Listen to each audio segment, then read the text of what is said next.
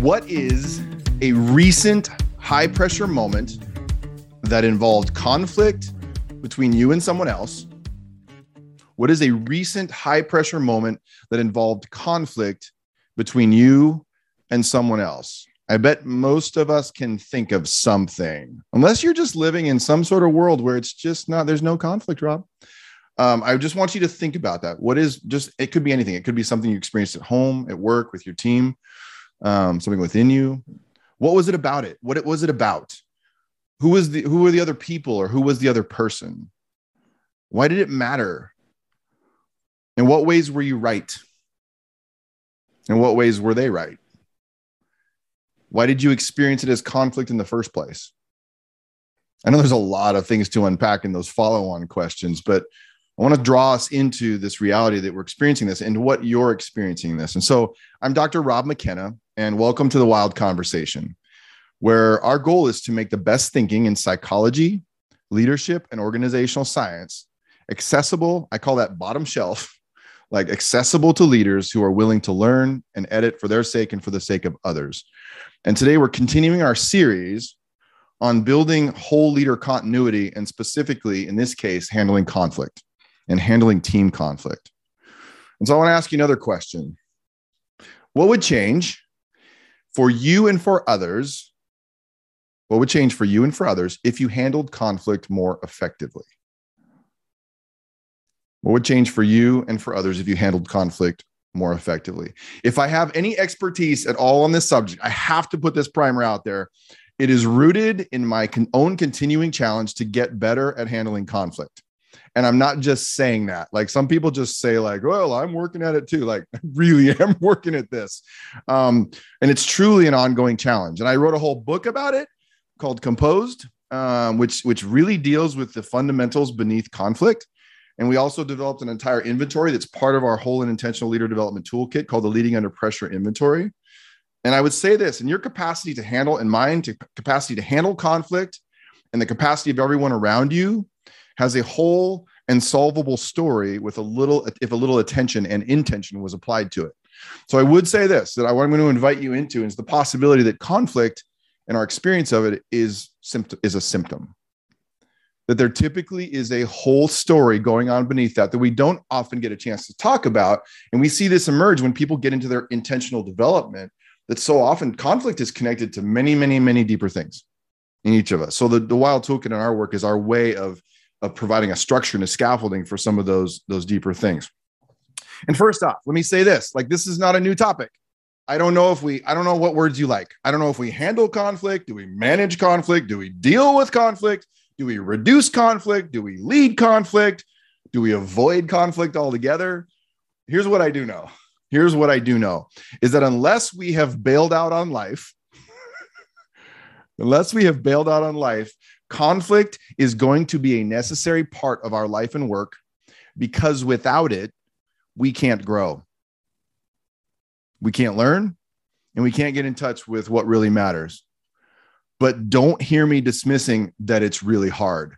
It's not called conflict for no reason. So when people say conflict is good, it's like, okay, it just sounds like it really is dismissing kind of the realities of this, of what it, what it really, really meant really means. Um, if it's interesting because if, if there is a symptom for which I and the rest of the Wild Leaders organizational team has been called to solve over the years, just think about this for a second. Like we're in the leader development business, and I, I've done a lot of work in organizational development. If there's one symptom, it is an inability for a team or a team of leaders to handle conflict. like it's just, it happens, it's all the time. And that inability doesn't stop at the exit to our workplaces, right? It doesn't stop there.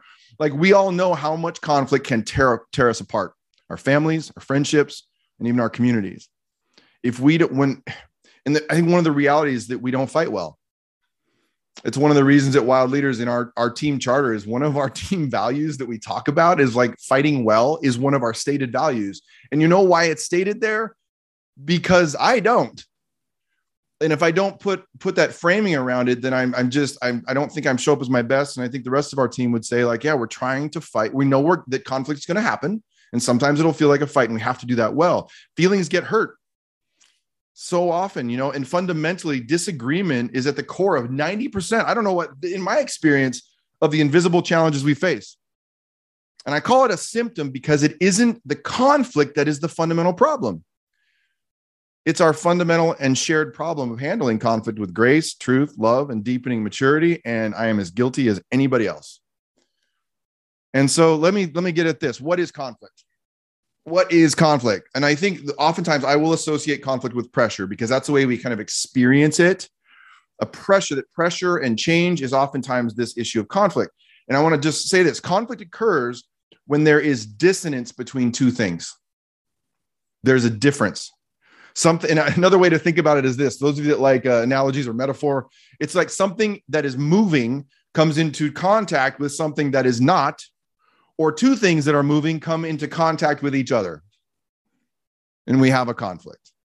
I mountain bike every monday night with a bunch of friends and i can tell you that there is nothing more shocking than riding down a trail at full speed and cutting a corner. It was last night, it was Thursday night, and I almost did this last night, cutting a corner too close and running your shoulder into an evergreen tree in the state of Washington. um, and it, what is fascinating about that experience, at first, you, I honestly think every time, even though I've done it before, I think to myself, the like the split second before, it will surely move, right? Like I'm a fast moving object that weighs a good amount, but it is shocking every time when you realize it ain't going to go anywhere but you are. it's that moment. It is, it is like hitting, it is not like hitting a linebacker because I've done that before. It is, it is far worse because this is not going anywhere. And I think conflict between us is like that, except there is one big variable that's different than that tree is that that tree is immovable and rooted.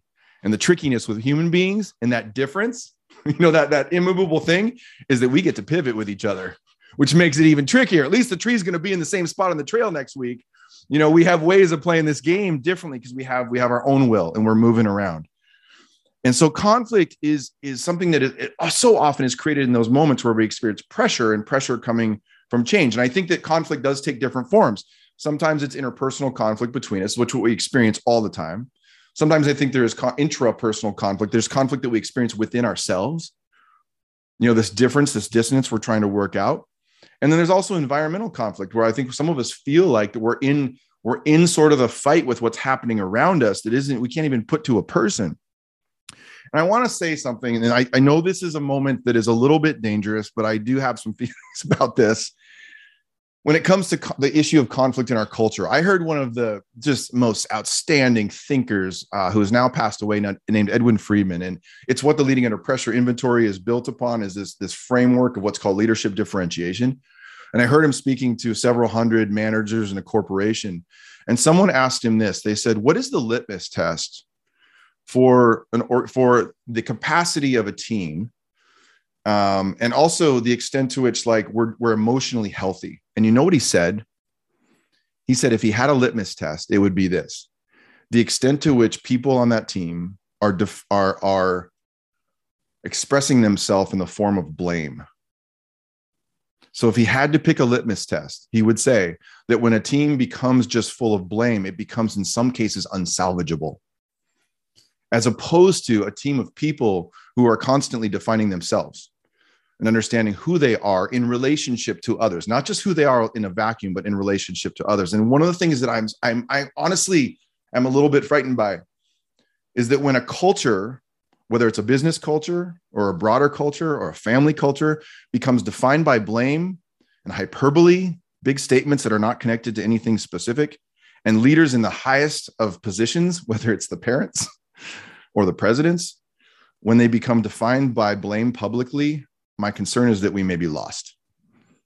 And I have a hard time imagining any moment in history that has been more defined by our most senior people around us on every side, full of blame. And i'm not trying to make a political statement. I just see a lot of it. And i, I think that there are times when people need to be called to responsibility. Don't hear me oversimplifying that message but when we become defined by it where what are we left with at that point and i hope i don't risk some of you leaving this conversation with no friends at all because i see it on every i see it so it's so overwhelming right now. And it, it, it is at the root i think of some of the things related to our capacity to actually deal with conflict that I'll, I'll give you a little bit of thought into.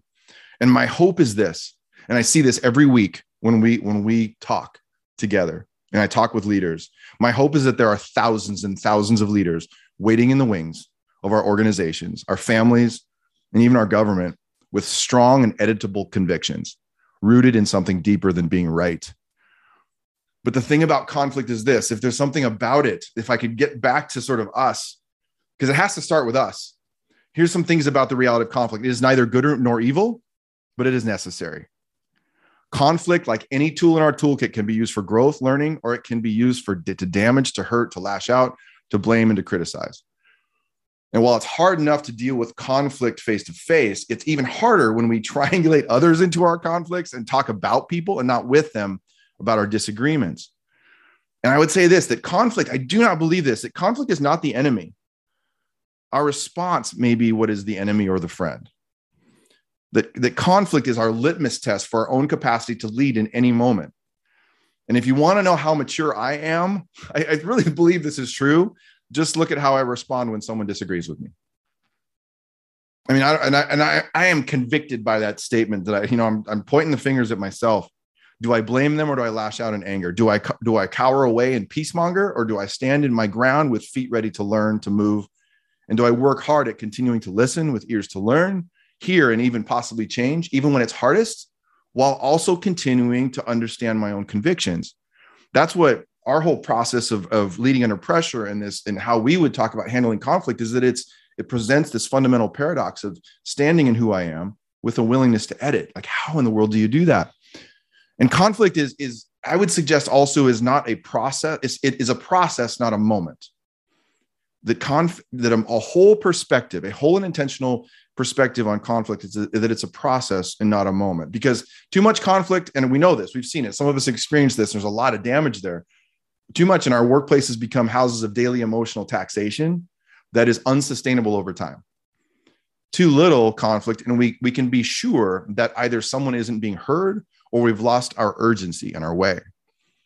And I would say to you, any leader I've ever worked with who would say I have a hundred is making a big change and says I have a hundred percent agreement from my team is lying to themselves. If it was a the, the, if it was a courageous change, someone's not talking because someone's got a different opinion on the on the thing that you're trying to do. And I just a couple of things like conflict is different than war, I think, in many ways. A war is an intentional choice to label you as my enemy over whom I must prevail. So I think I'm in many ways separating conflict from war. I know some of you would say there, there's certainly crossovers. It's a Venn diagram. I get it.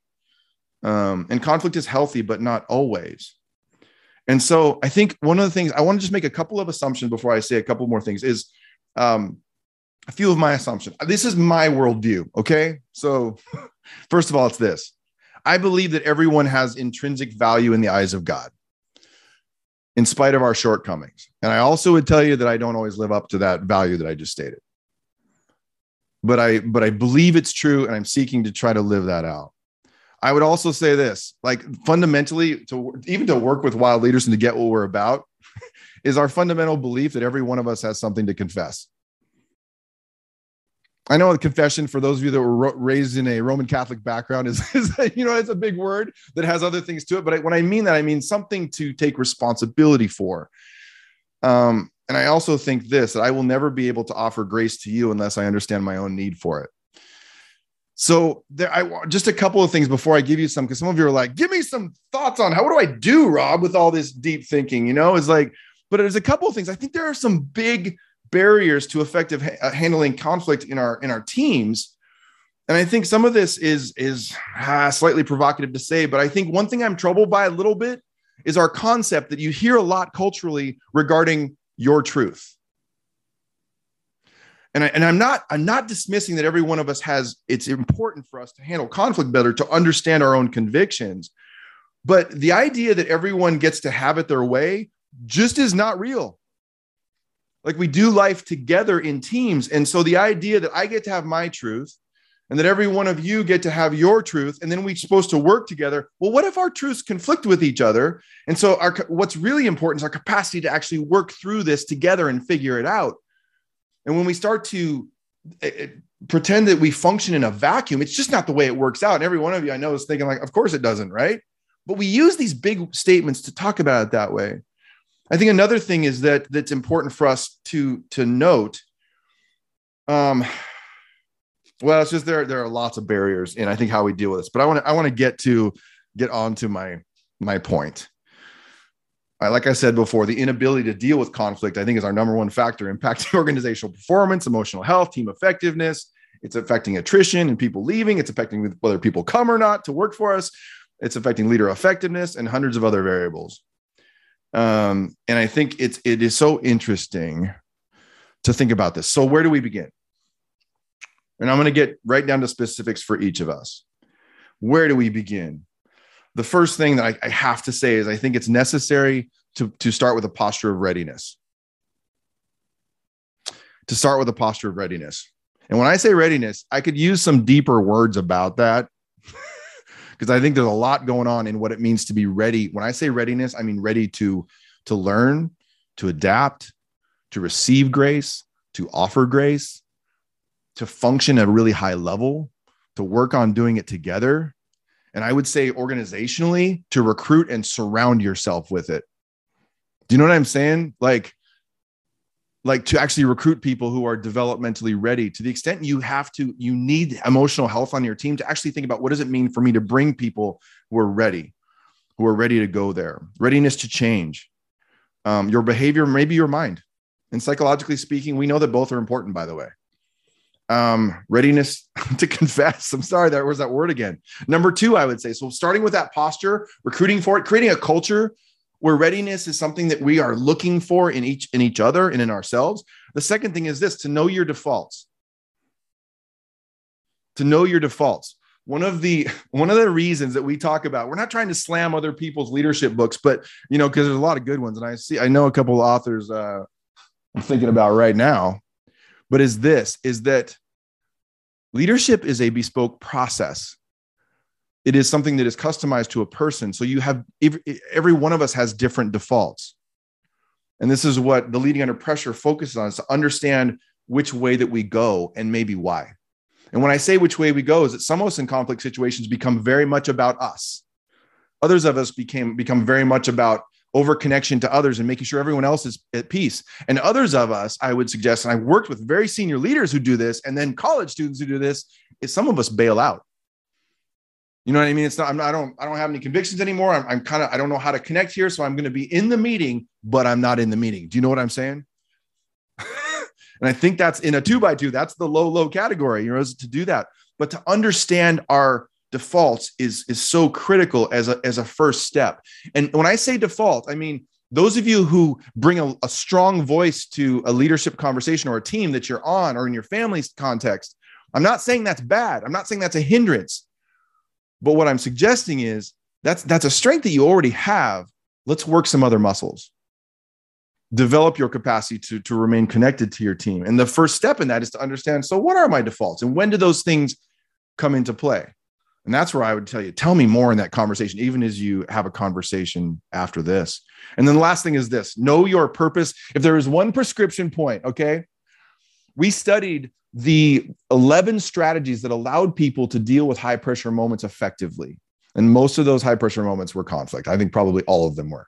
And if I had to prescribe one thing that we found that worked for most everyone we studied, it was two, two variables sense of purpose and potential one of the things that we found was that the number one predictor of a leader's capacity to show up well in a high conflict, high pressure moment and lead well and with composure and connection and conviction was the, extent to which they knew why they were in that situation in the first place.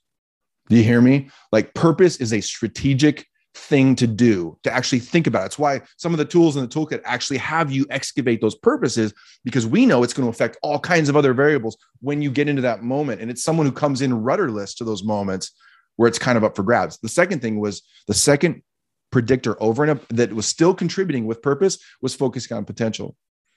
A leader's capacity to maintain a, a sight on positive potential outcomes in a situation where other people will only see barriers and problems.